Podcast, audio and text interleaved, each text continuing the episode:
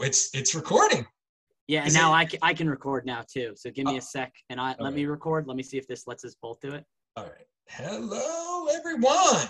Yeah, we both got it. All right. Uh, All right, let's let's do this. Let's just start right now, man. Let's start Let's show. go for it.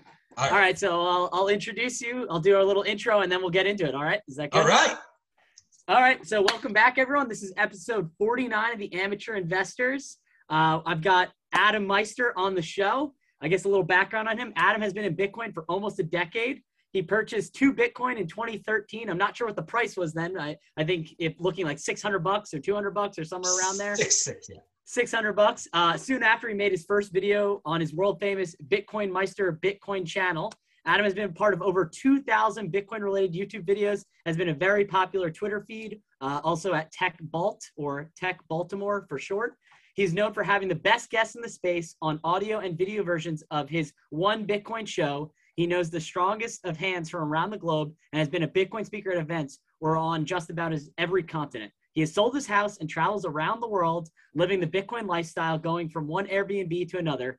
His straight talk and catchphrases are legendary. He's never sold a Bitcoin for fiat and continues, continues to buy and hold to this very day. Adam stays familiar with all the current events in the Bitcoin space and comes up with his own very unique takes that often go against the status quo. There's nothing generic about Adam. You will always get original content and ideas from him. Adam, thank you for coming on the show, and I hope that was a good introduction. Dude, be a unique beast. Pound that like button, everybody. I am pumped for this, Chris, dude. Oh man. Oh man, I'm so happy to be here today.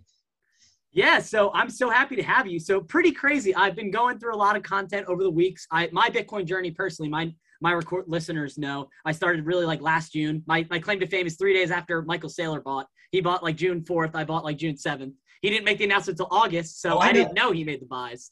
Um, but yeah, I was going down the rabbit hole. You know, listen to We Study Billionaires with Preston Pysh, listening to Alex Svetski's podcast, listening to the Bitcoin Matrix podcast with Cedric Young. And no joke, I listened to your episode probably two or three days ago. I was driving back from work. I was like, wow, this dude is awesome. I would love to interview him one day. Lo and behold, you know, uh, our sponsor is Coinbeast. So John from Coinbeast recommended you. And I'm like, oh, Adam from Coinbeast. And then I'm like, oh, wait, that's Adam Meister. And I'm like, oh my gosh, I get the privilege to interview this dude. Thank you to John. So I am ecstatic to have you on the show. Thank you for coming together. Yeah, man. Coin Beast. Be a unique beast. John gave me this shirt, in fact. John gave me this. This up. this is a Coin Beast one of a kind shirt. Maybe someone should make an NFT about. I told John he's got to sell these things, man. People want this. Look at this. That unique beast. Uh, what's that? That animal called the uh, the hedgehog. The uh, the armadillo, no, no, no. It's the uh, the, It's, the panda. No. no, no. I, I it's the, the specific. Uh, it's a. It's. I can't. I can't think of its name now. It, it doesn't matter. But what, what was the question? What was the exact question there? I've, we- I've lost track of. Uh, Yeah, no. So I was just kind of saying how I listened to. it. I was so excited to listen. Oh to yeah, yeah. I mean, you you listen to Svetski. That is a that's a hardcore guy.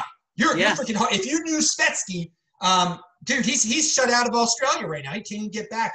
I got to meet him in person. He's a great guy. Alex is a hardcore Bitcoiner. Has been on my show many times. So you you definitely. I mean, dude, you you've been in this longer than a lot of people. Trust me, it's been it's been a year. What it's been 15 months, 16 months for you, whatever it's been. Try Since last June. So yeah, Yeah, yeah. 15 months. it, you become an OG very quick. I, when I when I uh, bought my first Bitcoin back in 2013, I was like, I'm so new, I'm so new, and now I'm like a great grandfather. So you'll be you'll be grandfatherly soon. People come and go from this space all the time.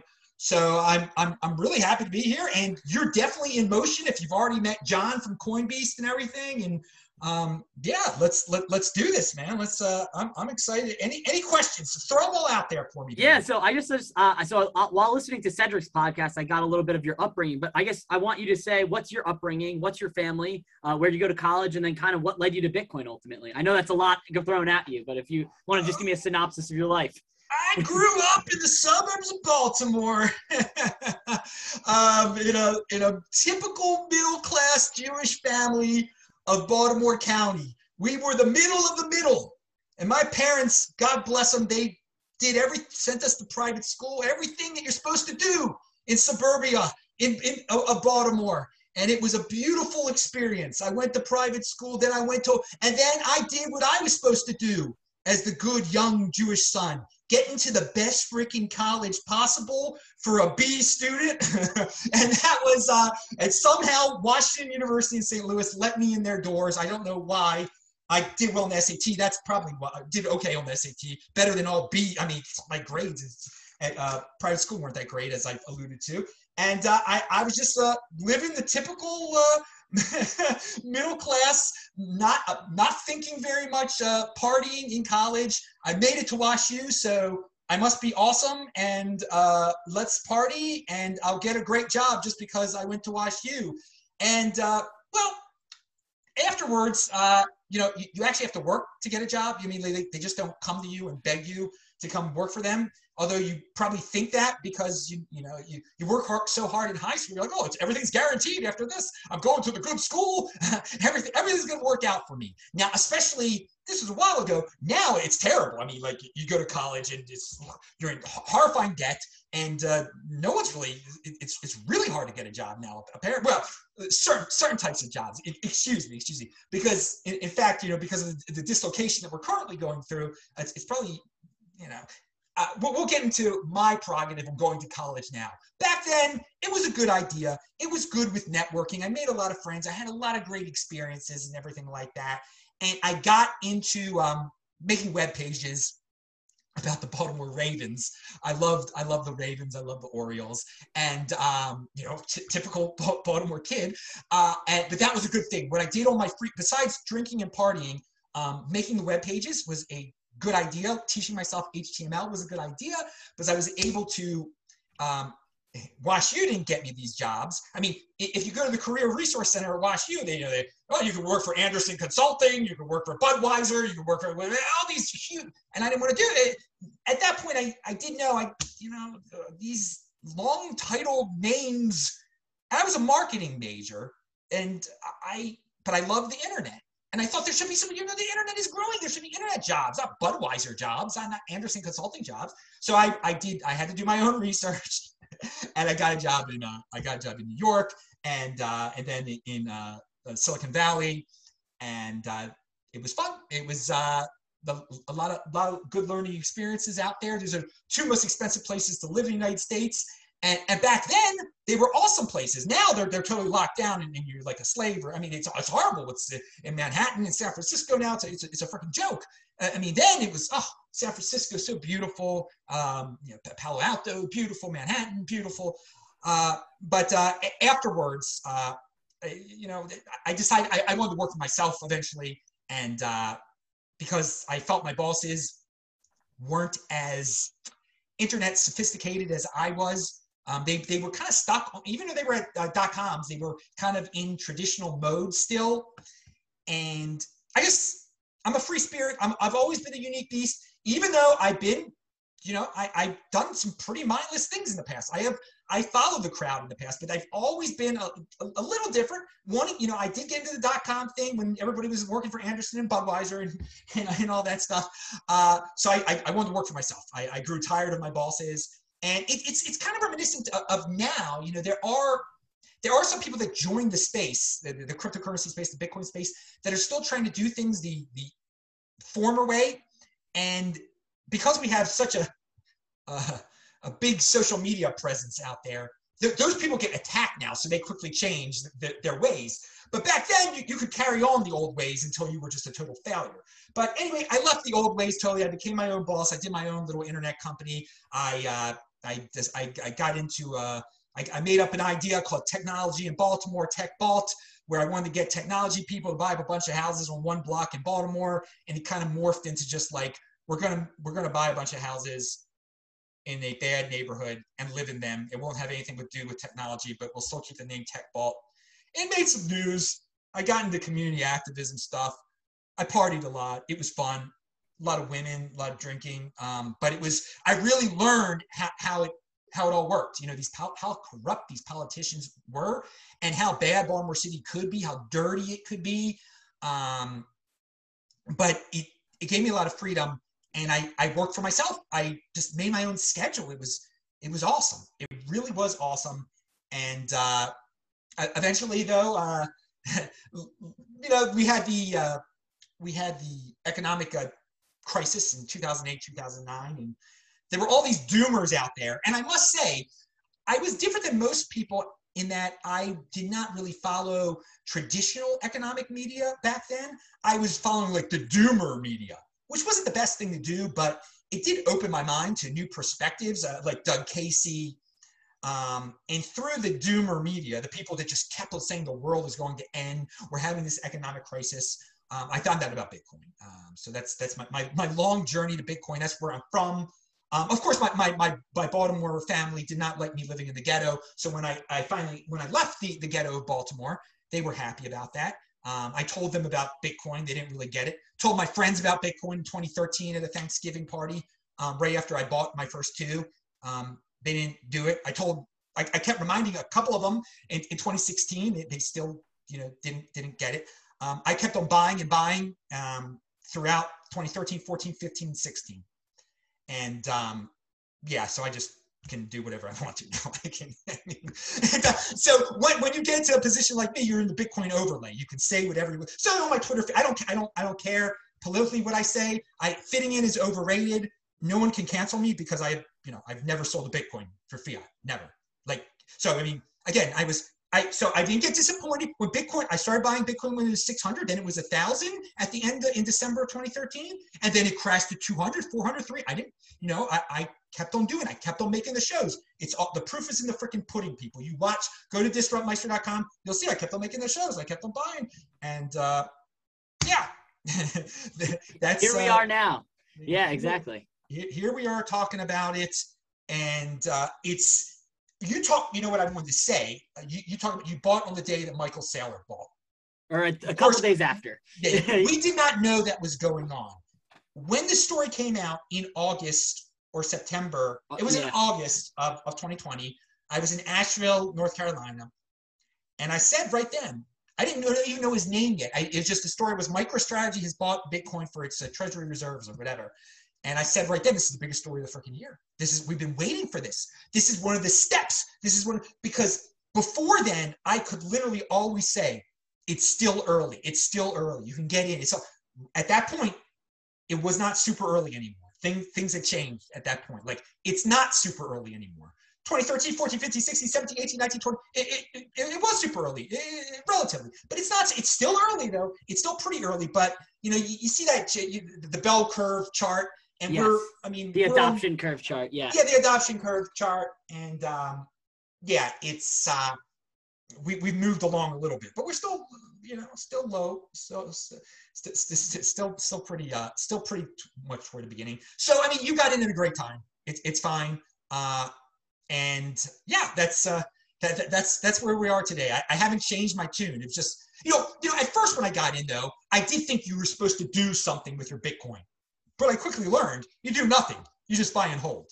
I mean, it's you know you, you see this thing. You're, it's like this awesome new technology. I was so I got interested in it because it was when I, I, I should have said this when I got into alternative websites and Doug Casey alternative economic websites. That's when I, I learned about you know anarchy. They don't necessarily need a government per se. I I definitely had never opened my even though I was a unique beast. I, it never occurred to me that uh, government was just not necessary. Like I just thought government was very important until 2008 and 2009.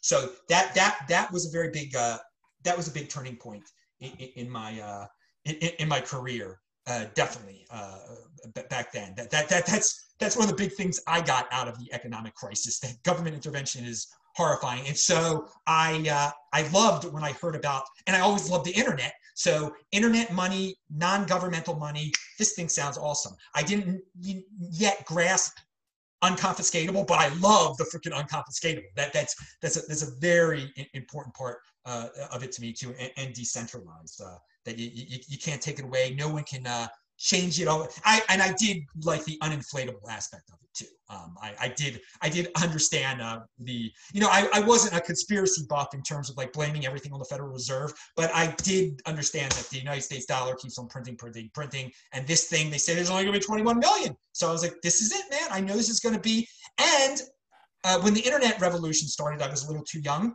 and I was like, I regretted that I couldn't get all those dot com stocks and buy Yahoo and buy, buy well not Yahoo, but buy Google when it was, you know, coming out. And I was like, this is my freaking chance. You only live freaking once. And I really ramped it up in 2016. I really ramped up my buying in 2016. I'm like, I'm not, I'm not losing this once in a lifetime opportunity. Um, you know, I, I thought, you know, there was only going to be one internet revolution. Now we're getting a second one 20 years later, and I'm not a kid, and I can do this. And I did it. I didn't just talk the talk. I freaking walked the walk. And some people still can't get that concept. Some people still don't understand that I really did it.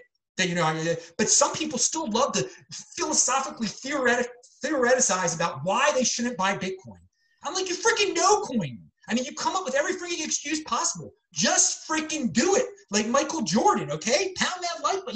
If you're going to keep on making excuses, you're going to have fun staying poor, I guess. And my my moment was definitely 2016 when I really ramped it up. I'm like, it's this is it. I mean, what else are you going to do? I'm not just what's there to why have a bank account? Why have money in my bank account when you know I know it's inferior to Bitcoin? So uh, yeah, I, I went all in to say the least in 2016.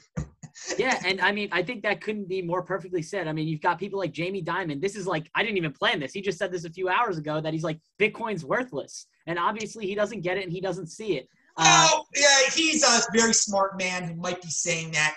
I think he, he owns some. He's gone back and forth a little bit, and I, there guys his age who are gold bugs and stuff, they say things like that, and they're not buying Bitcoin. He's, I think he's buying Bitcoin. he's just but, trying to put, uh, you know, fluff his bags basically before he makes a full announcement. You think? Yeah, who knows? Who knows? He's he's a smart guy, but uh, he, plenty. He's going to lead a lot of people to make because people put people like him on pedestals. Okay, so um, they're going to be people. Well, Jamie Dimon said it sucked, so uh, that reassures their uh, their previous opinion. When in fact I think he's I think he's buying it. I mean, he, he he said some he said a lot of bad things about Bitcoin in the past, and there were some recent times he said some okay things. My advice to everyone with Jamie Dimon: don't don't put him on a pedestal. Don't worry about what that dude has to say. Okay, um, just like you can't worry about China FUD. How many times have I lived through China outlawing Bitcoin, man? Every it gets old oh, point. it gets oh, it gets real old. It it, it it's like so frustrating. It, it's it's unbelievable. Uh, and now I, I would just assume this has to be the last time. but, but, I mean, but you know, Stranger Things. I've I've seen Stranger Things in space. I mean, that people fall for. That people, God, people just got to use their freaking heads. All right, sorry. Continue. No, no, no problem. Uh, I think it was very interesting that you said. I know we're a little bit uh, in an age gap. I think you graduated in the late '90s, early 2000s. Who knows? Graduated. It's a secret. but yes, there's a, probably an age gap between us. Yeah. But um, yeah, when did you graduate? I, I graduated college in 2015, high school in 2011. Okay, so yeah, yeah, you're younger than me, obviously. Yes, yes, you're younger than me. But uh, I've definitely felt. I mean, at least I was a, an engineer by degree, and I think that that degree still has value, but it's diminishing uh, very rapidly, like most college degrees. Uh, I think we're we're getting to a point though we're seeing where the majority of degrees don't guarantee a job where like you know maybe in the early 2000s late 90s that was you know you go to college you get a degree and then that kind of sets you up for getting a job. But we're seeing that exactly like you said you did a lot of html on the side and you know in your classwork. Um, and I, I think you, you made a great point in your episode with cedric uh, in the Bic- the Bitcoin Matrix podcast, you were saying you were a junior in college and one of your friends, uh, a very smart buddy of yours, was asking like, "Why are you a Democrat?" And your response is like, "Oh, well, my parents are Democrats," and you just thought that that was a good response. And I, I don't blame you, and I don't blame anyone. And this isn't about Democrat or conservative because I fully expect a kid that's more conservative to say, "Oh, my parents are conservatives. That's why I do it." It's you kind of said smart kids don't think. And I thought that was pretty ingenious of what how you said that because it's like you're going to high school, you get your grade, your middle school, elementary school, primary school, all the way up to, to college. You're like, oh, I'm smart. You know, I'm always getting grades. I'm trying to get better. I'm trying to get there. But you know, they're just teaching you to regurgitate what you're learning. Okay. They're not teaching you to think on your own critically. And, and I think I'll let you comment on that basically. In school, in classes, that is all I did was regurgitate. That is all I freaking did. Now, outside, thank God I got into HTML and I used my brain, okay? So I could use my, I, I always developed life hacks and stuff. So in life, I used my brain, but in school, to get into WashU, at WashU, know, it was just regurgitation, man. Now, there were some things that stuck with me. There were some marketing things that stuck with me. Just like, I mean, really all you have to know about marketing is brand awareness. That's all. That's all it is, is, is brand awareness. If you if you grasp that concept, that's that's all. I mean, if you're a successful marketer, people know what your brand is, and you just keep on pounding it into them. Uh, brand awareness, brand. So uh, all you marketing people out there, come to the cryptocurrency space, come to the Bitcoin space. There are not enough marketing people here. They're vilified here. It's unbelievable. Adam Meister's got a freaking marketing degree from uh, WashU, and I don't give a darn, and I'm doing great in this space. I mean, you, marketing dudes can grasp technology, trust me. And we, Bitcoin does need some help marketing itself. And it's uh, since it's decentralized, it's up to people coming in and doing it. There's no uh, head there's there's no Vitalik to say, okay, you guys are going to be in charge of marketing. Or I mean, there's plenty. You know, Dash they hired a marketer, and I said back then in 2016 that was an incredible move. Uh, they uh, Amanda Johnson they hired. It was it was very good. It pumped the price for a long time. Uh, but but brand awareness is very important. The thing with Bitcoin's brand awareness though is it is it is the brand of cryptocurrency. When I was in uh, when I was in Hong Kong, when it was free still in 2017, free Hong Kong, uh, when it was, I was, I was at a Bitcoin event there, and someone was telling me like, yeah, I, I bought the uh, Litecoin version of Bitcoin. You know, like, like instead of saying the Litecoin version of cryptocurrency, he said eh, Bitcoin is synonymous with cryptocurrency. So it's got the brand awareness uh, uh, uh definitely already, but still, uh, reaching out to, to all sorts of people, de- dealing with some of the FUD, um, and, and, I'm, I'm doing that just by being a, personality in the space. You are marketing. Uh, and I, I, I, think a lot of tech uh, personalities might not like that, but uh, it, it is true. But no, my marketing degree did not guarantee me anything. And I thought there was a point in my life that I thought it should guarantee me a great job. And I think a lot of people are just like they work so hard, they regurgitated everything, they followed the plan, they paid so much money for this degree, at a top 20 school and maybe it was in like something like useless much worse than even marketing.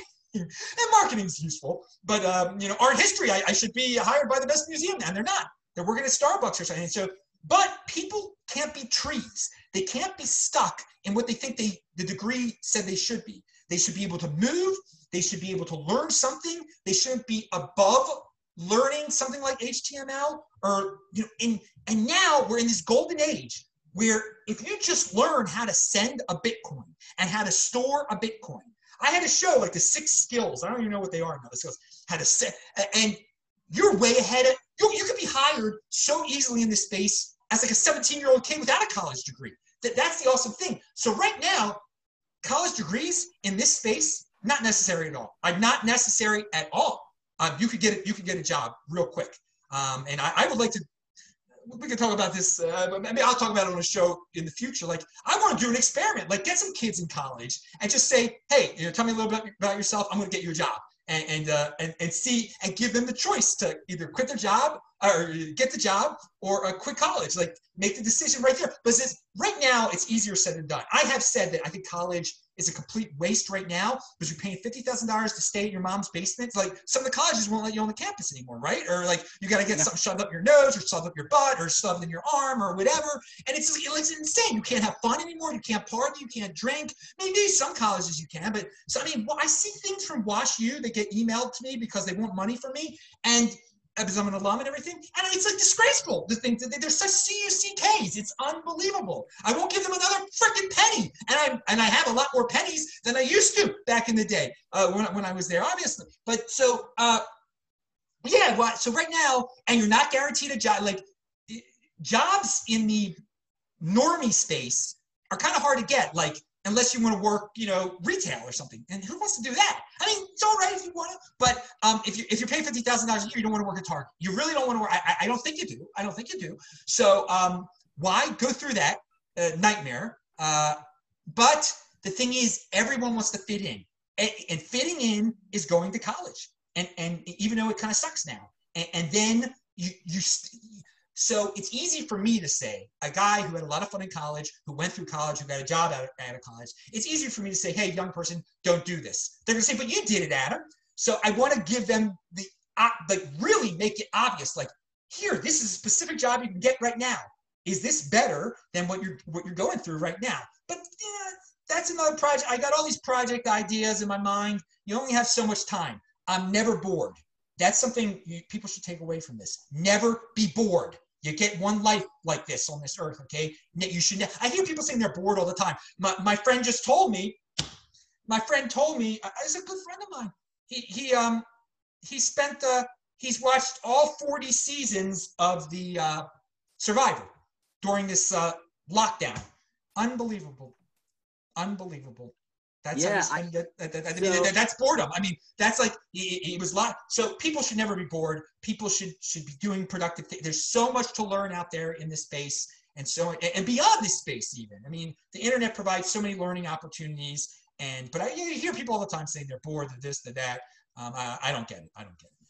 Yeah, so uh, I'm the oldest of four. So my younger sister, she's a junior in high school, and she's been saying for at least two years. So she's uh, 16 now. When she was like 14, she's been saying she doesn't want to go to college. And both my parents have masters in computer science. Me and my siblings, my brother's about to graduate. Me and my sister both graduated.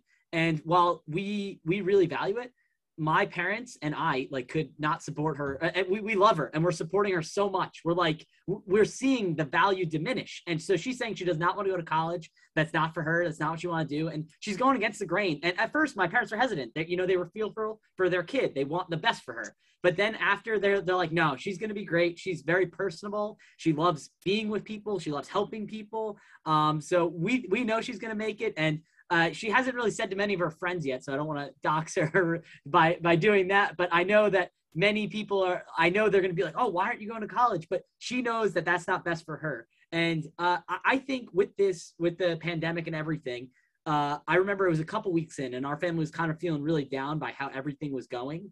And I just kind of said, like, all I see is opportunity. And I've been spending all my time reading, like, all these books here. I'm not done with all of them, but, you know, I was reading a bunch of books. It's something that I've always loved to do. And I'm like, Chris, this is your time. Like, you're not going to bars, you're not getting drunk with your friends. Go, like, go read books, go learn different things. And luckily, I stumbled upon the Bitcoin Standard. I stumbled upon many different books, The Sovereign Individual, you know, all these, uh, not self help books, but like investing. I've always loved investing. And then when I realized, like, this is all a scam, like, like the bond market, the stock market, like, I'm reading all these books, like, perfect example, Money Masters the Game by Tony Robbins. I still think it's a valuable book but the information in there is kind of garbage. So it's valuable in the sense that it gives you all these like money managers, Warren Buffett's in it, Ray Dalio's in it, um, all these different managers, and they're saying all these different things. Ray Dalio has the all-weather portfolio. It's like 60% bonds, you know, 25% stock, 7% gold, you know, all these different asset classes, 3% real estate. But then when you come to think of it, and you think of it, you're like, after 2020, this is all garbage. Like 60% bonds, I'm getting negative interest rates on those. like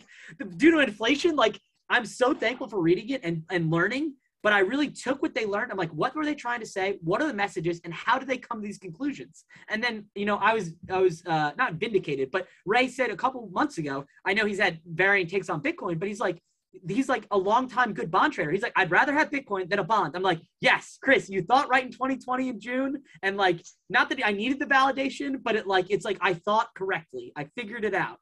Yeah, yeah, man. So that's what I say. Some people won't leave their old paradigm in this space and they get called out. To, to first of all, there were people in 2016 that were saying put 1% of your portfolio in Bitcoin. Had people done that, it's 100x since then. Come on, man. it, it, it, no, literally, it, it I know, I know, I know. People in 2016, when it was $570, were saying put 1% into it. I mean, I said buy 20, uh, 23 of them, and if you would have done that, you'd be a millionaire right now. But there, but but I'm glad there are people like Dalio that are like you know this traditional uh, allotment of your portfolio. People are always asking what your crypto port. My crypto portfolio, my financial portfolio is Bitcoin. That's it. The crypto. I hate the name crypto, crypto portfolio. Okay. Now I gotta say I've gotten other things for free over time, so no, it isn't. But I mean, what I have bought with with dollars okay what have I, I bought with dollars is is bitcoin. And that is my crypto portfolio. That is my i don't own a house anymore. I don't i, I own bitcoin instead of owning a house anymore. I mean that, that was a major asset. And I, I really give you all the credit in the world for when when people were scared you said this is opportunity. Okay? That's when there's blood in the freaking streets that is when is the greatest opportunity. And let me tell you, I know people that are watching this who know me, they've heard this story a million times, but I, I cannot say you know, how proud I, I mean, my, one of my favorite moments of the early panic back in 2020 was March 12th and 13th where there was a huge crash of, of the financial system that those two days. Okay, huge. Bitcoin went into the 3000s for a few seconds. And I tweeted it out there. I said it on my show. I spent a little bit over $10,000 combined on two Bitcoin. All right. So an average of like $5,100 per Bitcoin. One was below 5,000, one was above 5,000. It was over two days. It was over 48 hours because the situation looked really bad on um, March the 12th, and it got worse for a little bit. But I, I doubled down on that. I doubled down on that freaking thing. So I ended up with that, and that was it. It's never been that cheap again. Okay. And so, you know, what's it worth right now? It's it's worth over hundred and ten thousand dollars. Over hundred ten thousand dollars. I spent ten thousand dollars on March 12th and the 13th. When everyone's scared to go freaking outside, I'm I'm making a hundred thousand dollar profit uh, uh, late, you know, on paper later. Again, you don't make a profit until you sell it. I haven't sold it. I still own those two cojones, those two things too, of course, of course. So that I saw the opportunity. I knew I was like, this is insane what's going on. People are overreacting. There is a day after tomorrow. That's what people have to work. That's people have to remind themselves of. All these doomers and gloomers who dreamt of something like that. They've been having wet dreams their whole lives of a day like that when oh everyone's locked down, everyone's scared, and they had all they had all their guns and ammo and gold and everything and silver. What did they do on that day? They were crying in their freaking basements. Did they buy Bitcoin that day? Seriously, seriously, all those big talkers those days. You talk the talk or you freaking walk the walk. Pound that like button, baby. So uh, yeah, that that was uh, when you're you're saying that you saw opportunity. I freaking saw opportunity, and not only did I see it, I freaking you know I did it. I did it, and there's a lot of uh, no have no regrets, people. The opportunity is still out there right now. It's still out there. For sure, I completely agree. And so, like I said, I didn't buy Bitcoin until June when I really did more research on it. So I, I was doing something. I've said this a couple times as a mistake, but it, I it it's a mistake, but I didn't know it was a mistake. I didn't know it was a mistake. That's why it was one. But then I learned from it, but I actually benefited from it, if that makes sense. So what I was doing is I was trading on Robinhood. I know I don't trade on Robinhood. That's a horrible platform. I bought a little bit of Bitcoin in there, sold that very quickly after learning more about Bitcoin that you can't self custody that bad boy. That's worthless. That's that's might as well, you know, the gold bugs say always get real gold, don't get paper gold. Well, that's even more apparent and more true with Bitcoin. Uh, yes. Uh, so obviously, I learned that lesson the hard way. But in Robinhood, I had I, my stocks were doing well from like 2017, 2018 in Robinhood, going up, and they had gone up to like a peak or a very high. You know, they're buying up the bond market and all that. And basically, I had set stop losses like four or five percent below where they had gotten to. So if my stock was at $100, I set a stop loss at $95. So in January of 2020, I watched as my entire portfolio gets liquidated. And I'm like, okay, Chris, what happened? So we hadn't really heard about it in America, but obviously ports in China were closing and things were happening. Like there was delay in shipments. So I watch as my whole portfolio gets liquidated, like across the board, all sold, all sold, all sold. So I'm like, all right, Chris, before you get back in, what happened? What's going on? I need to figure this out. So then I'm waiting, I'm waiting. I'm hearing a little bit of COVID. Okay, it's not that big of a deal. It's a little bit of a flu. You'll be fine, blah, blah. And then all of a sudden I saw the panic spread and I was like, oh crap. Like it went, I remember it was the Friday before um, St. Patrick's Day. And it was me and my girlfriend, and all our friends were out. And everyone was kind of like, oh, you come Sunday, all the bars are locking down. So it was Saturday. We're like, this is going to be no big deal. It's going to be fine. And then it, like, you know, everyone really locked down for two weeks to flatten the curve. And then that's when I saw, obviously, Bill Ackman goes on CNBC or Mad Money or whatever it is. And he's like crying, like, oh my God, there's to be blood in the streets. And I watch as he basically, you know, shorted the market, everything tanked. And then that's kind of when I was like probably mid April, end of April, I started putting my money back into stocks that I thought that like had gone too much down in value. I started buying them like Penn National Gaming because of their bar, like I love Barstool or various companies like that. And all of a sudden, I watch as like by June 1st, I'm or by middle of May, uh, June 1st, I was all back in and I watched as my money went tick off. And I'm like, okay, what's like, why did this happen? How did this happen? Like everything, there should be blood in the streets. There's so much panic. How are businesses making more money, but no one's working? Like this makes no sense. And then very shortly into June, I'm like, oh, this Bitcoin thing. And I, I, buy a little bit of that. I'm like, oh, well, that was down around $3,000. Like you said, it's now hovering around 7,000, 9,000. So I'm like, oh, that uh, 300X, you know, if you bought at 3,000, it's like 9,000, 10,000. That's like 300, 350. I'm like, that did way better than my stock. So obviously the volatility attracted me at first. But then I was like, no, maybe there's more to this. So obviously I bought it on Robinhood, mistake. Then I very quickly realized like I need to sell this crap because I can't self custody it. And then that's really when I went down the rabbit hole of you know, I did read Andy um, why, why we buy Bitcoin, the Bitcoin Standard, Sovereign Individual, uh, a bunch of different books, basically describing the importance of Bitcoin, why you should buy Bitcoin. I started listening to oh, and that was the other two things. So Preston Pysh and We Study Billionaires, they always do a mastermind talk. They always do them every quarter. So they normally do them April, July, uh, October, and then end of the year or January. So he said, "Oh, buy Bitcoin," and I literally had my old fiat brain on of like, "No, that's a Ponzi scheme. That's tulip mania. That's not a real thing."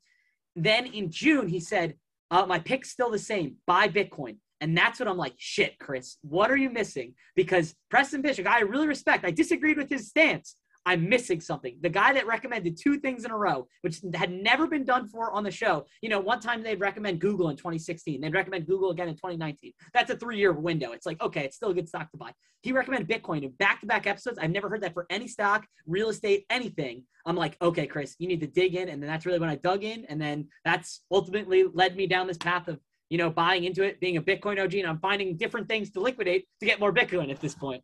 That's that's awesome. I mean, you you didn't trust him you did learn on your own. He was the spark. It was the you had sparks that made you learn more. And you, you learned the right way. You did it. Pete you were not a blind follower. You you put it all together. You comprehended it. Most people they just want it spoon fed to them. They don't want to learn. They don't want well, to learn it, and it's funny. I could have went the spoon fed route but i disagreed with him at first which actually helped with my conviction that i'm like why did you say no in April? But now it's like he said it again in July or, or uh, June or whenever it was. He said it again like why I should go back and, and do that. I should buy it. You know what I mean? Like, I, I don't know. So that's really what made me dig in and do the research. And this no, is that's, that's a, you make a really great point. People cannot just watch the people they agree with 100%. Most people do that. They hear a person like only agree with them 90%, they drop them. They, they drop them. It's good to get voices that are against well, I, I, listen to people that are against Bitcoin all the time, uh, uh all, all, the time, uh, or, or, not as hardcore about it, or who clearly do not grasp it. Uh, and it's good to get their perspective on it. And and if you can critically say, you know, why they're wrong, it makes your hand even stronger, man. And, and it just it shows that you're an intelligent individual that you can put up with someone that you don't agree with 100% of the time. Because now in this cancel culture world, people just dump people like that. If they, if they say one little thing, they're like, eh, I'm not gonna I'm not gonna listen to them anymore. I'm not gonna learn from. They were giving me good advice. I was learning from them. Eh, they, they said something I didn't like. I'm not gonna I'm not gonna do it anymore. So yeah, you, you're never gonna agree with somebody 100, percent but you can gain some.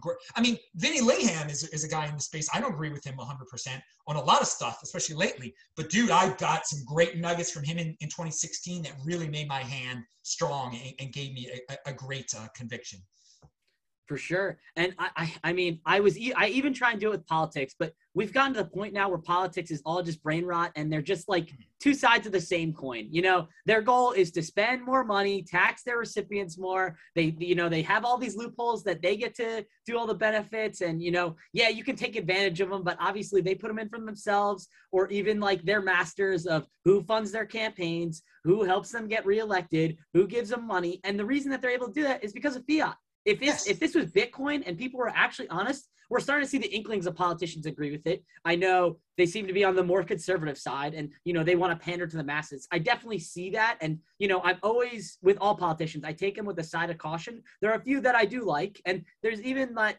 like you said, it's always good to get the opposite opinion to be like, why are they upset? Why do they think this is the right idea? Why do they think that they like they're right compared to you being wrong? Uh, and I think that's good for anything. If, Bitcoin and politics and anything. I think a lot of times when you, you go down that why rabbit hole, you see it's at, the bottom of it, and it's not that deep. It's it's a personal, you know, they have a personal investment in something. Uh, the opposite, you know, it, it would hurt them financially uh, if, if, Bitcoin did well, or it would it would hurt them politically. They would lose uh, for some reason, you know, a big backer. I mean, there's a guy in California. I forgot. He's a big hater of Bitcoin, and he doesn't make any. Uh, he, and he's he's on the left, but he doesn't doesn't hide anything. He's totally funded by the banks and everything like that. I but forget his name is. Uh, he's in Southern California. I forgot yep. his name too. I'm it's still trying to think about glasses. Yeah, yeah, yeah. But but there are there are people on the left that do see this is good for poor people, and there are people that aren't known very well that don't hold office right now who are trying to get office that are on the left um, I, I, just read about a woman in, in, California who's running against that guy, Brad Sherman. Is that his name? Is his name Brad or Brad Sherman? And her name's uh, I don't want to say. I think it's Anika. Or, yeah, yeah, yeah. Uh, she's so she's only they're both Democrats, but she likes Bitcoin and she has no shame about. It. She's like, what's wrong with a Democrat like Bitcoin? And all these mindless animals freaking on Twitter, like, oh, oh, it's a, it's a, it's a libertarian this. I mean, they're they just they like a Pavlov's dog. They just react without thinking. It's it's, it's unbelievable. Uh, they attack this woman, and, and, and there's no reason. No, no, no, anyone can be in Bitcoin. People don't get. But the thing is, most people, the 80 percenters out there, the majority of people just think everything's left or right. It's if you're not on my team, to be on my team, you have to believe X, Y, and Z. So if you believe something that maybe someone on the other team likes, you are a Nazi. I mean, it's it's just unbelievable. Yeah, it, it, it's, it's it's totally unbelievable. and I, I know my buddies have joked before, like, what are pa- paradoxes that you believe in one thing, but you that you believe the counter argument, whether it's like abortion, but you like gun rights, or you know whatever it may be. It's like you can't be in both camps. It's like we push them either you're the A column A or column B, and that that's not true with many people. It's like you can like ch- uh, vanilla and chocolate. You don't have to just like vanilla or just like chocolate. I, that's life. You know what I mean? That you That is life, but some people have forgotten that. But a, a lot, a lot of outspoken people have forgotten that, and they try to cancel you and they try to you know, shame you for for da- how dare you have a position that Ted Cruz likes. Ted Cruz likes Bitcoin, so you must be just like Ted Cruz. Uh, and, and by the way, Ted Cruz, uh, he has said some very smart things about Bitcoin recently. I've, I've, I've been impressed. I had no idea that was going to happen. I mean, we all knew about Cynthia Lummis and everything, um, but I mean, that's there's a big difference between the senator from Wyoming and the senator from Texas. Huge, huge difference. Yeah. Good, they, they, in terms of, uh, I, I mean, they have an equal vote, but you know, the, on the nat, what he can do nationally, and what she can do nationally. Some people are like, she's going to become president. No, she's not going to become president. She's from Wyoming. Uh, he is from Texas. There, there, there are some things out there. He could still become. I think he should And- become. I think he should become vice president. I think him. Well, this is anyway. Don't worry about politics, people. It's a waste of time. But yeah, I wouldn't mind seeing DeSantis uh, Cruz in uh, in 2024. but that that's uh, that's a minor thing. You if you start worrying about that stuff, you start wasting your time on it. You re- you, you really do. Bitcoin doesn't need Ted Cruz. Bitcoin doesn't need Cynthia Lummis. Bitcoin doesn't need the mayor of Miami. Okay. Um, it's it's going to do fine And- without. And. Adam, it doesn't even need both of us. We could both, No. you know, vilify it, hate it. We could sell it tomorrow because something happened, a brain pro- brain issue issue or whatever. We go crazy, and Bi- Bitcoin will be fine without both of us. We're just kind of nodes on the network, as I always say. We got. I, I forgot what the name of this animal is. It's the apex predator. It's the uh, what's it called? The the, the honey badger. Honey The honey badger. badger. How can I forget that? I, I mean, so this is the the the, the Coin Beast honey badger. But yeah, honey badger. The Bitcoin honey badger is the, Bitcoin is the apex predator out there. Bitcoin is the next Bitcoin. One Bitcoin equals one Bitcoin. Value your wealth in Bitcoin. You understand all that. A lot of people don't understand that. Uh, and uh, to this very day, you know, I tell people, you know, don't don't don't don't keep your Bitcoin on Coinbase. And they're like, but it's safe there. What can happen? For I mean, it's so it's so Mount Gox, Mount confiscatable Gox there. was safe in 2013. No, no, you know no, what I but, mean? but it's let's say Coinbase never gets hacked. I believe Coinbase won't get hacked, but guess what can happen?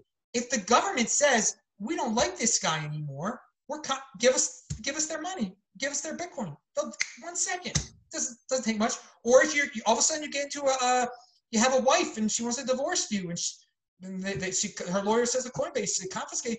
That's it. I mean, it's the unconfiscate. People don't grasp unconfiscatable. They think just like life goes along smoothly, nothing bad. You, you'll never get put on a bad list. I mean, right? I mean, there are a bunch of people on Twitter right now that think people that don't get a needle in their arm shouldn't be able to leave their state, shouldn't be able to leave their house, shouldn't be able to fly on a plane. So, um, you know, the, the government is capable. I mean, the, the government is capable of all sorts of financial confiscation when you're not holding uh, your asset. Okay, they can take your house, they can take your gold, uh, and they can take if your Bitcoin's at Coinbase, take it in one second. If they call you, uh, well, yeah, you were awake on January 6th, so you must have uh, been in DC. So we're gonna shut down your Coinbase account and take all your Bitcoin. I mean, the, the, the things they can do, the things they, that's why you control your own private key.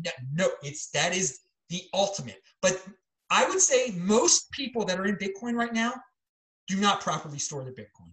I mean, it, it's probably an overwhelming amount um, have it at Coinbase or or, or, or, or worse, or much much worse.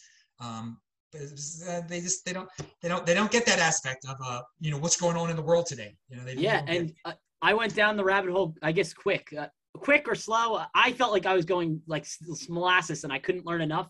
You know, I did it with Coldcard. I had a ledger. I'm like, I don't really trust ledger. I did a Coldcard. I built my own node. So you know, I, and now I help. I help build nodes for people. We actually offer a service to build. If you don't feel like do, doing it yourself, you know, I'll build it, send it to you. You check it before plugging it in. Like I, you know, there's no sensors, or at least don't trust verify that I didn't put any sensors that have your code or anything. But yeah, no, I believe in helping people put nodes.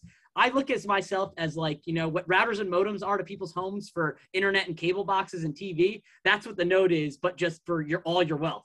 So it's that much more important. Like, yeah, the internet's important. A lot of people would agree with that. Oh, yeah, getting cable TV, cut the cord. Okay, it's maybe less important. But running your own node, verifying with your own certainty that not someone else, not some trusted third party, I think that's invaluable. And I, it takes time for people to understand that. It's a difficult concept to grasp.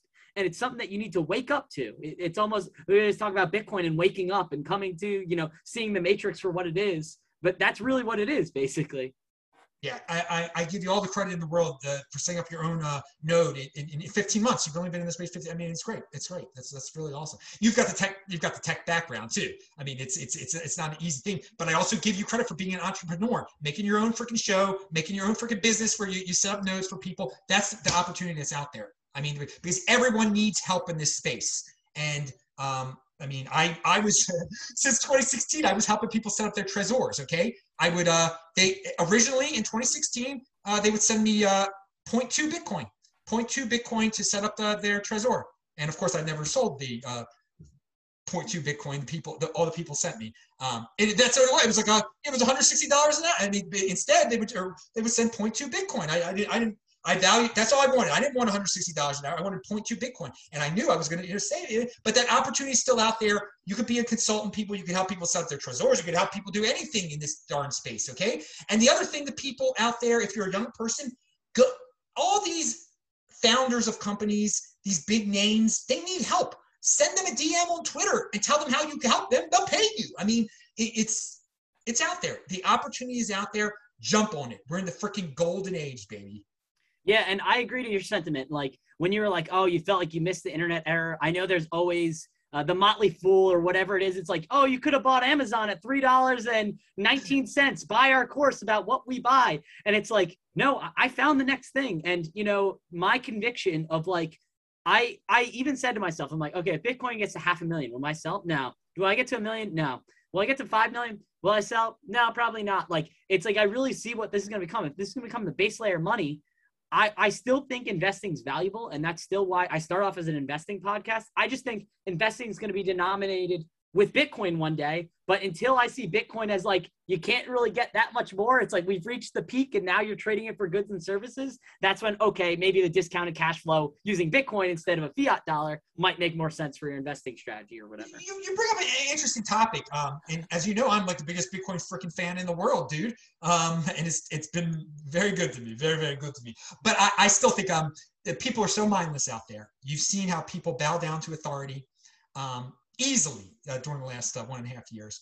Uh, the dollar isn't going to go anywhere. They'll, they'll still, people, the majority of people still value their wealth in dollars. I don't know if it'll be the base layer. It'll be the base layer for the smart people. Um, it'll be something to opt into. Um, but most people will, will stick with FedCoin. People will love their negative interest rate FedCoin.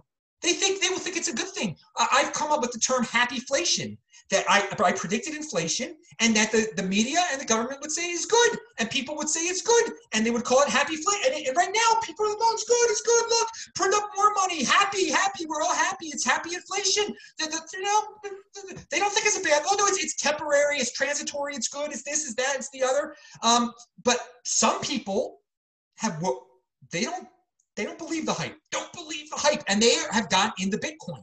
So that off ramp that on ramp into glory will always be there. And not, the majority of people won't take it. they will gladly be slaves to fit in. They will gladly take negative interest. There will be such convenience with their Fed coin. I mean, you'll be able to get into the movies uh, with the discount.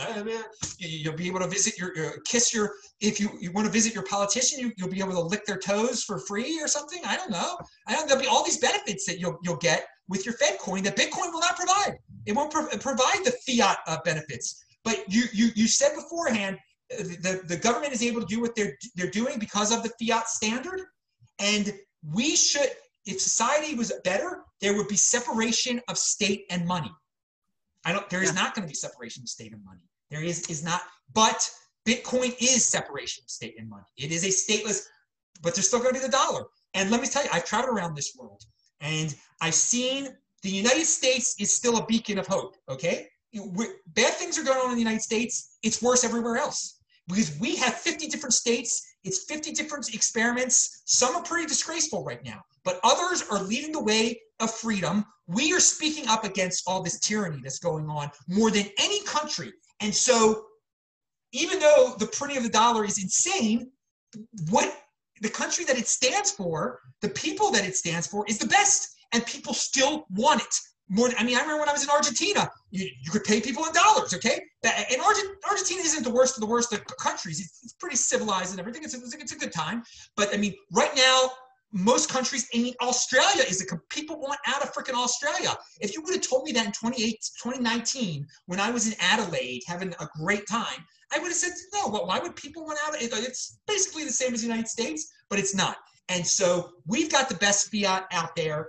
Um, we got the best country out there, and thus we have the best fiat. Not that I encourage people. So the world is addicted to the United States dollar. It is going to stay the world reserve currency, I believe. I do not think Bitcoin will become the world reserve currency.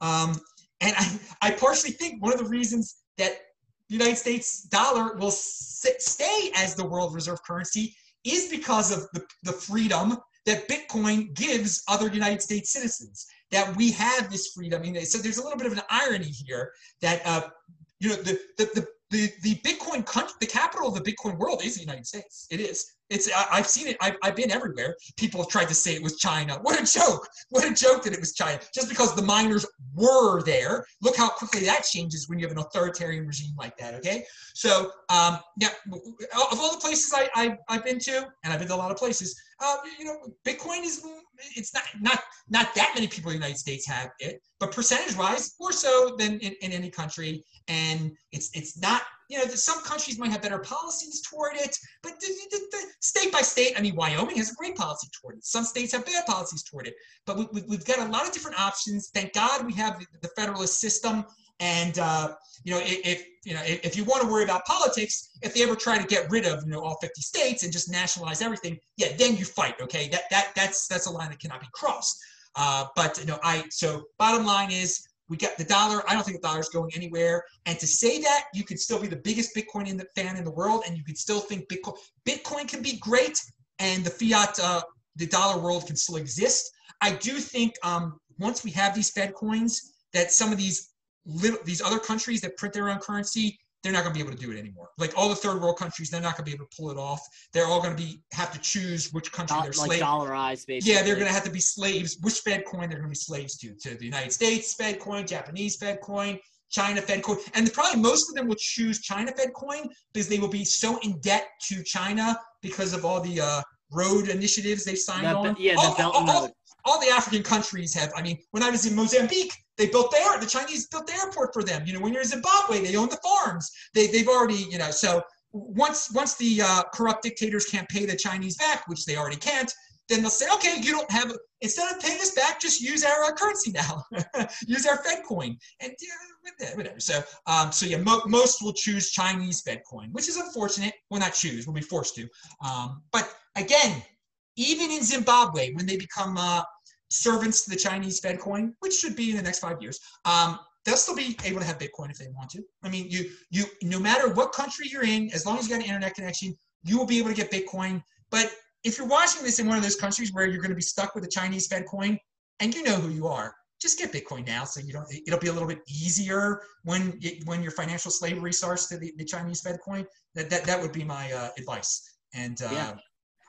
I, and I agree. I mean, us being both Bitcoin maximalists and really uh, thinking that the importance of Bitcoin. I know I had Greg Foss on last week. He's like, your fiat dollars are your checking account. They're to pay your bills, whatever it may be, to do your thing. Your Bitcoin is your savings account, and your yes. goal is to never tap into your savings account. So that's kind of what the goal of it is. I always keep both of these on my desk. They are uh, replicas of the um, Zimbabwe, the, Zimbabwe federal yeah. note. That's a hundred trillion dollars. I got a gold one and silver one. Uh, just to remind myself you know, that's what all fiat currencies go to. I think I've been, I, I, just want to say I've been there. So I, I got to talk to the people. I got to see uh, yeah, to see what happens. It's it's unbelievable. It's unbelievable. And I think a thing that I I've been doing a lot of my reading. I still need to read uh, the Creature from Jekyll Island, which probably explains a lot better. But basically, what I've learned is that the reason that we we do see inflation in the United States, we're seeing it more so because we printed, you know, quite literally trillions of dollars in the last 18 months, 15 months, whatever it is. I lose track now, and we're thinking of trying to print another at least, you know, 4.7 trillion plus, and we're going to keep going. That like everyone's like, oh, well, inflation's not that bad in the United States. And that's true because we get the benefit of being the world reserve currency that we push our currency to other countries. So then they're having hyperinflating of their currencies, it collapses, and then they adapt the US dollar. So now they're taking dollars out of our system. So we're seeing less collapse in us. But it's going to be at the end of the day when the United States and China are like, why is everyone countries hyperinflated? It's like it's because of us, dummy. Like it's because of the U.S. and because of the Chinese. And the Chinese, obviously, giving a little bit of history to my listeners, probably around 2014, 2016, they realized that buying equities was not in their best interest. They were basically giving the United States the power, and we had the ability to make more shares, divert their shares, do all this. So then, exactly what we said, the Belt and Road Initiative, they started taking U.S. dollars for goods. So they'd ship us goods that we'd ship them U.S. dollars. Would they know that our dollars were, were worthless. They were smart enough to know that. So then they shipped them to other countries for either power, money, buildings, or basically to, to fiat. They're basically the fiat masters of the being a fiat slave, basically. So they're just, they're doing our bidding by pushing it further into the world. And, you know, you and I both know that. And people ha- really haven't waken up to that yet. You know, they, they, they hear the CPI number, which is like the biggest joke in the world. I can't believe everyone agrees with it. I've gotten in arguments on Twitter to the point where I had to put my phone down because I'm like, the person's like, oh, well, the CPI is this. I'm like, oh, well, what about the Chapwood index? What about this index? They're like, those are fake indexes. I'm like, okay, well, then let's just take what what Clinton's been doing. Since Clinton, Let's take, oh, you know, a pound of beef, a pound of this, you know, a, a, mortgage price. It's now rent. It's not beef. It's chicken. It's, you know, it's not a gallon of gas it's not a barrel of gasoline. It's a gallon of gasoline. Like they keep bringing the numbers. Yeah. If you manipulate the numbers, you can make anything look good. I, I mean, yeah. Bill Gates even had a book called uh, How to Lie About Statistics, which I caught flack for, for saying about that, but it's true. Like that, the truth hurts.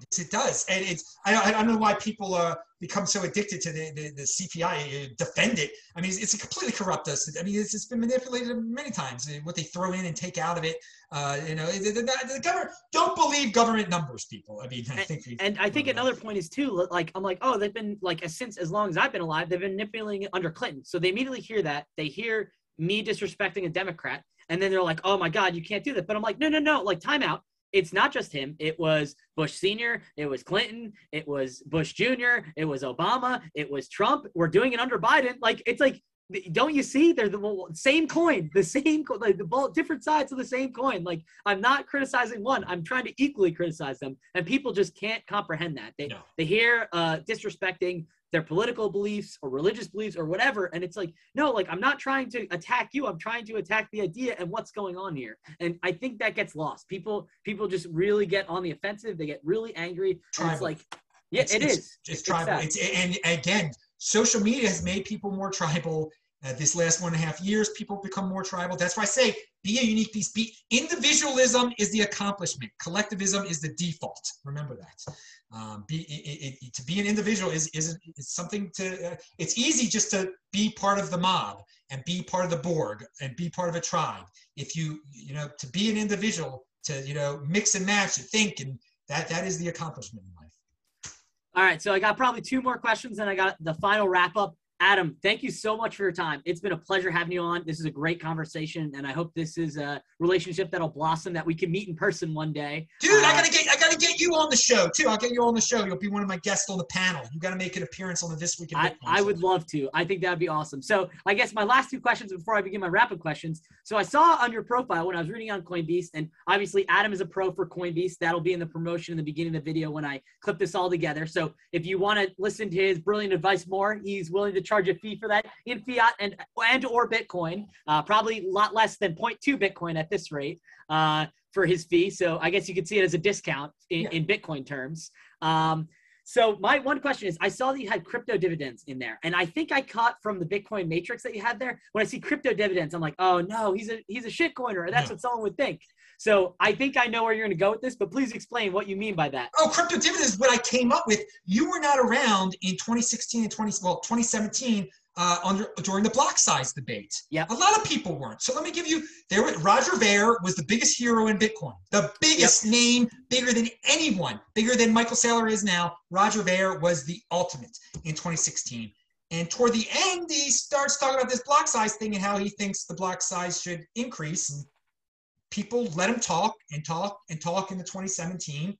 And he started getting really serious about it and people really gave him a platform. I let him be on my show, and you could watch our talk. And in the long run, I was right, but but he's very convincing the way he, uh, very persuasive, and what he decided, and Jihan Wu decided, a big miner out in uh, China, uh, decided that you know they were going to make their own Bitcoin, that they couldn't increase the block size of Bitcoin, so they made something called Bcash. I don't even call it what they call it. I refuse to say it. And people were worried.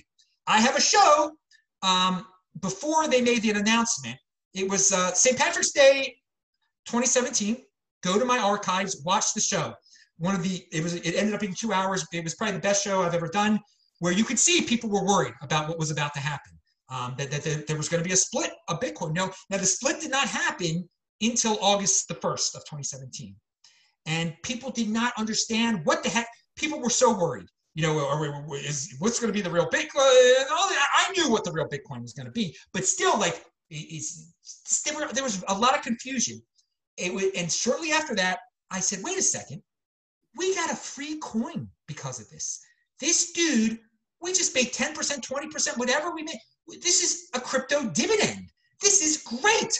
This is, you know what, these forks, this was an unfriendly fork, but other people can do friendly forks. I, I hope people, if people want to make altcoins, they should just fork it off. And the next time that someone tries to attack Bitcoin this way, we shouldn't panic like we panicked in March, and, and people were still panicking in August at, at that point.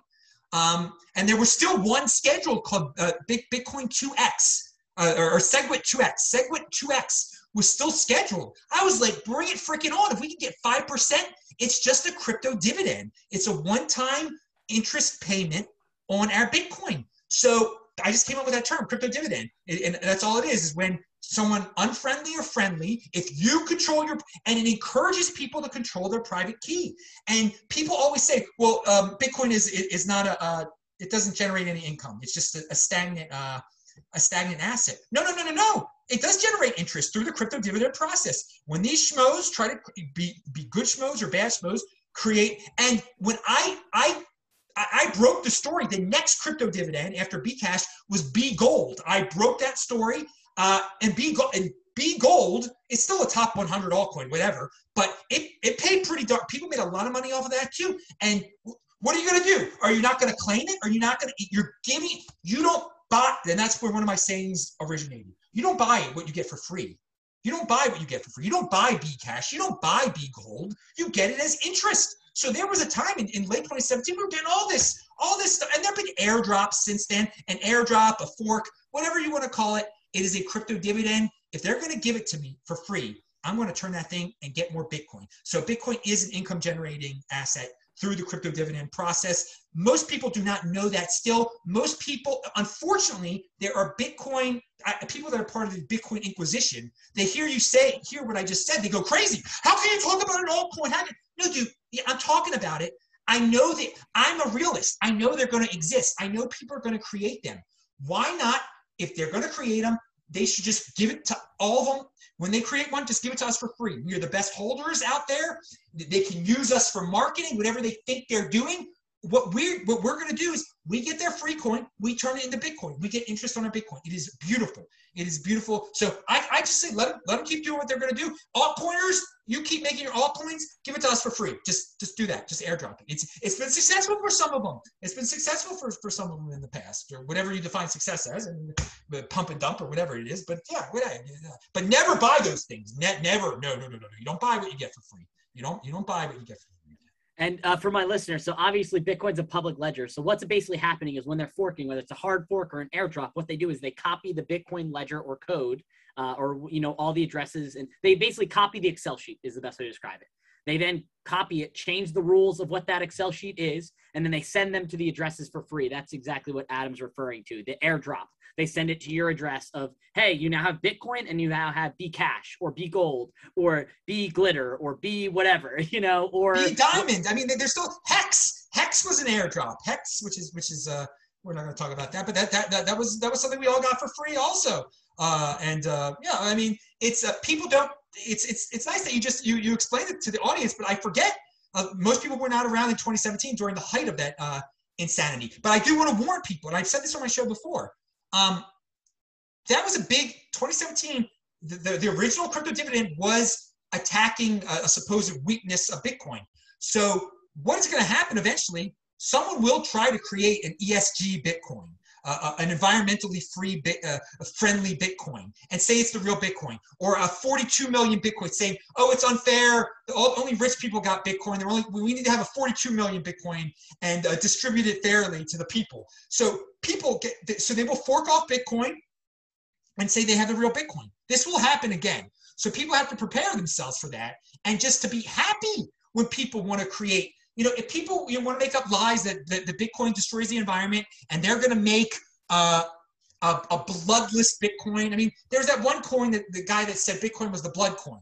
So okay, you that Canadian guy, the famous uh, Canadian, uh, he's got his own TV show, Mr. Oh, Wonderful. Uh, Kevin O'Leary. Mr. For me, there's only one Mr. Wonderful. That was Paul Orndorff. Rest in peace. But I think he's gone. But yeah, the, the other Mr. Wonderful, yeah, he called Bitcoin a blood coin. Okay, then make your green Bitcoin and try to pretend it's Bitcoin and give it to us for free so we can trade it in for the real Bitcoin. That something like that's going to happen again.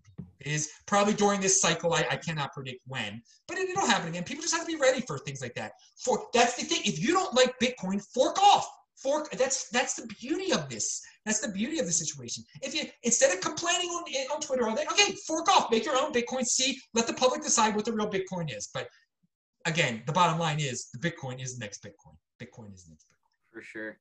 All right, so I have the receipt that you forwarded me before this episode in preparation from it from May 30th, 2016, where you told a good friend of yours, or at least a, a friend of yours. Uh, I don't know if he remains close in your life or yeah, not. he does. Don't say his name though, but he does remain close. No, yeah, I won't, I won't say I won't dox him like that. But he's like, if you, and this is from Adam's side, saying to his friend, if you have any cash just sitting around in the bank, then I strongly encourage you to spend a quarter of it on Bitcoin. Then do not worry about the Bitcoin during price fluctuations. Never panic in bold, and check out how much it is worth in 2020. I'm staring at this email in my inbox so I can refer to it in the future. Say I, what? Starring it. I'm starring this email. Right oh, he's starring this email in the outbox to, so I can refer to it in the future and either say, I told you so, or aren't you glad you did that? So he was very bullish back then, very confident back then. And just for price uh, for people listening price in may of 2016 was 666 so $666 price in may of 2020 was $9671 price as of today is 50 somewhere around $57,000. So a price appreciation from that time of $666 to around $57. Wasn't I wasn't I a good friend? I, I, I told my friend I mean again I just found this email. So I started but I never checked my old starred sent emails until the other day. So I didn't check it in 2020. I didn't check it until 2021. And I was like, oh my God. So yeah, I told him so. I, that, it said either going to say, I told you so, or uh, aren't, you know, aren't you glad I, aren't I glad I told you to do it? Yeah. yeah I, am and well, anyway, he never, he never did it. He does own, um, he, he owns some now a little bit. Um, but no, he didn't, he didn't do it, but he is my friend still. And he doesn't, he's not bitter about it or anything like that. He, not at all. That's I know, awesome. but I, I, I had told him in 2013 also, not just I told him. I mean, I got written proof. May was it May the 30th, 2016? There, that email was from. Um, so yeah, uh, it's uh, I've had a strong and yeah, I, and I wasn't just uh, I wasn't just talking the talk. I obviously converted more than a quarter of my money to to Bitcoin. I had already done that at, at that point. So um, yeah, whatever. It's uh, that's life. Um, but no regrets. Uh, you, you, you can still get get it now, but I, I am proud of the fact that I've been telling people to get hardcore into Bitcoin for years and years and years. I mean, to a, to a point, I was telling people to get into it when they weren't even dreaming of it. I mean, you know, we got kids now that are like 21 years old that are big, you know, big Bitcoin. Uh, you know, well, how, how old's Jack now? There's like 23 or something. How yeah, old is he? 27, I think. Yeah. Oh, okay, okay. Never mind. I mean, there, there are 20. There are younger. There are some really young dudes. Um, that I mean, they were like, they might have been like teenagers, 12 years old when I was started talking about it. But it, awesome. it, it's just it is you you said it best. It treat it as a savings account. I've said that it is a newfangled savings account for this uh, golden age that we're living, and that's all I've treated it as. And I mean, study the 200 every 210,000 blocks, baby. You could subtract any moment in time, go back 210,000 blocks. It's worth more than it was then. In terms of that's a 210,000 block. So today, you buy it today in 210,000 blocks. Uh, in uh, 2025, in uh, in August of 2025, it'll be worth more if the pattern uh, continues, and it probably will. Yeah, and I, I think uh, I'll leave on this one last quote uh, that American Hodl said, probably back in either January or February. He said, uh, altcoiners or shitcoiners love Bitcoin too. They just love your Bitcoin. So that's what I always think when I'm trying to buy more Bitcoin. I'm like, you know, the last thing you want to do is buy an altcoin because that the next what they could do right behind you is buy Bitcoin or buy what you should have bought as Bitcoin. I think that's very good advice. And uh, you know, if you don't get it, I think I suggest that you do more research because it's very important. All right, so Adam, thank you so much. I have three more questions for wrap up, kind of real quick and then uh, I'll let you get going. I really appreciate your time. Thank you for sure, coming on. Sure, sure, sure. So it's a pleasure having you on. I guess uh, before you go, what's the biggest investment or business mistake you've ever made? the biggest investing oh, or business mistake. Oh yeah, I'll, I'll, tell you. I mean, I, I invested uh, quite a, into a bar. I became a uh, behind the scenes owner of a bar in uh, Baltimore. Um, before I got into Bitcoin, it was uh, right before I got into Bitcoin and I, I lost all the entire investment. It was just, you know, I thought it was cool. You know, I, I loved going to bars. I, I was friends with the guy and everything. Um, that was that was a big one. Um, and I would advise people um, do. And I know something other people say, which I could have, if I hadn't made that mistake, I probably would have invested, you know, in a friend's Bitcoin business or something like that. There are a lot of OGs like me who invested instead of just holding onto their Bitcoin, they gave half their Bitcoin to their buddy who was going to make uh, Bitcoin the biggest thing in Africa. You know, so some, I mean, that was that was big in 2013 and 14, like starting Bitcoin businesses in Africa or something like that. And, and people gave up half their Bitcoin, uh, and uh, that was really bad. So I, I, I consider myself lucky, but I didn't give up any Bitcoin for that business. But I did, I gave up some, I gave up some fiat that I eventually could have spent on Bitcoin, but it's it still worked out. So definitely investing in a bar. Um, do not invest in bars, people. Do not. They are um, very especially now. The margins are insane, like so paper thin, and especially with everything yeah. going on. You have to be do. I mean, if you want to run a successful bar, you got to be like selling illegal cigarettes or out there, be involved in drugs or be involved with underage people, letting 19 years olds in. It, it's it's sad. It, it's it's it's it's it's it's sad because of the regulation. The regulation destroys the, the profit margin completely. It's it's it's horrible. And you know that that's the thing that's so sad. It's like we're seeing the the I, I don't want to say the collapse because I really do think this this show is going to go on for a much longer than people expect. But it's like just with mo- money collapsing, people have to do irrational things or unrealistic things to try and make ends meet. And like exactly like you said, do things that could be seen as uh, immoral, basically, because of regulation and all of that. Uh, I guess next question: What's your favorite book, podcast, YouTube channel, or website that you like to go to for information? Not yours. I'll let you pitch that at the end. So. Well, this is the thing. I want to I want to tell you. I want to take a little bit of different approach because uh, what I would say for the best information is that the people that I have on my show, I go to their Twitter feeds. Uh, you know, or people that have been on my show in the past, like Nick Carter, uh, Tuur Demeester. You know, there are all these people that I constantly, but I treat I I treat their Twitter feeds. There are a bunch of people. Vinny Lingham, uh, Tone Vays. Um, not I don't and I don't agree with all these people all the time either. I treat their Twitter feeds like web pages. So I try to visit them at Matt Odell's I try to visit them, you know, almost every day. So treat some of the smart peoples in, in the space, treat, treat their Twitter feeds as web pages and read them, okay, as web pages. Don't try to like argue with people on Twitter. That that's where. So if you find a smart person on Twitter, go. Don't let it be fed to you by Twitter because you're an algorithm slave. If I never check my feed, I just use Twitter as web pages. But um, that's that's I, smart. I like that. Yeah, but but another thing that I like to do, uh, there are people that I listen to and read that aren't the biggest fans of Bitcoin. And I want to talk about them a little bit. I mean, Yaron Brook is a guy who's an object objectivist, object, you know, uh, Ayn Rand. He doesn't like Bitcoin that much, but he's a smart guy. He's gotten me into like the freedom aspect of life a lot more and opened my mind more uh, conceptually to private property, the importance of private property, the importance of individualism, and uh, the the horrible uh, aspects of being part of a cult or, or, or what's a, tribalism. Yaron Brook is a great guy, but he at the same time he's very naive about Bitcoin, and, and it just it gives you a very interesting perspective. Karl Denninger at Market Ticker, he talks. I, I, don't know if you know. He, you might know him. A lot of people know him. He can get on the doom thing, side of things sometimes, and he's been predicting the end for a while. But he's somewhat positive. He hates Bitcoin, but he's a smart guy. So, so you so you learn from him. So those are those are financial guys that don't have anything really to do with Bitcoin. But I, I um, I like I like going to their sites, and I just I just want to show people out there that you know you can you don't have to just do Bitcoin stuff all day. But I do read a lot of Bitcoin stuff, and it is basically treating the Bitcoin Twitter people as web pages, the, the, the main ones. And there's all, and I could go again. You go to my you go to techbalt.com, T-E-C-H-B-A-L-T.com, you can see every This Week in Bitcoin show I've ever had, and thus every This Week in Bitcoin guest I've ever had. And thus, if you actually click on the notes below the show, which so few people do, and click on their um their, their Twitters, you'll, you'll see it. That's another thing that I advise people. Just don't, you know, there's so many people that love that they think, oh man, I just listened to the most complicated technical Bitcoin podcast ever. Do you actually understand it? No, is usually the question. Try to understand what you're watching and try to interact with it. And if there's a guest on there, then go to the guest page. Go Google the guest. Usually the link below is there'll be links below on the YouTube that I always provide the links. Okay, click on the links below. You know, it, it's do your homework afterwards. After the class, do your homework. So few people do that.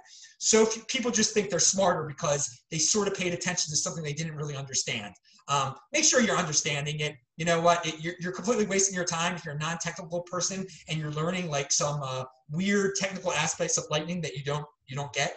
Um, it, it's better just to like um, you know click on some links uh, of people that you do understand and learn more from them. Yeah. Once again, Adam, thank you so much for your time. If someone wants to learn more about you or your businesses or your business ventures, where would they go to find out more?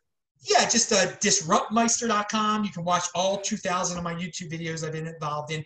Go to Twitter, T E C H B A L T. I'm tweeting out all sorts of stuff all day. It's not just Bitcoin. It's it's uh, current events, freedom.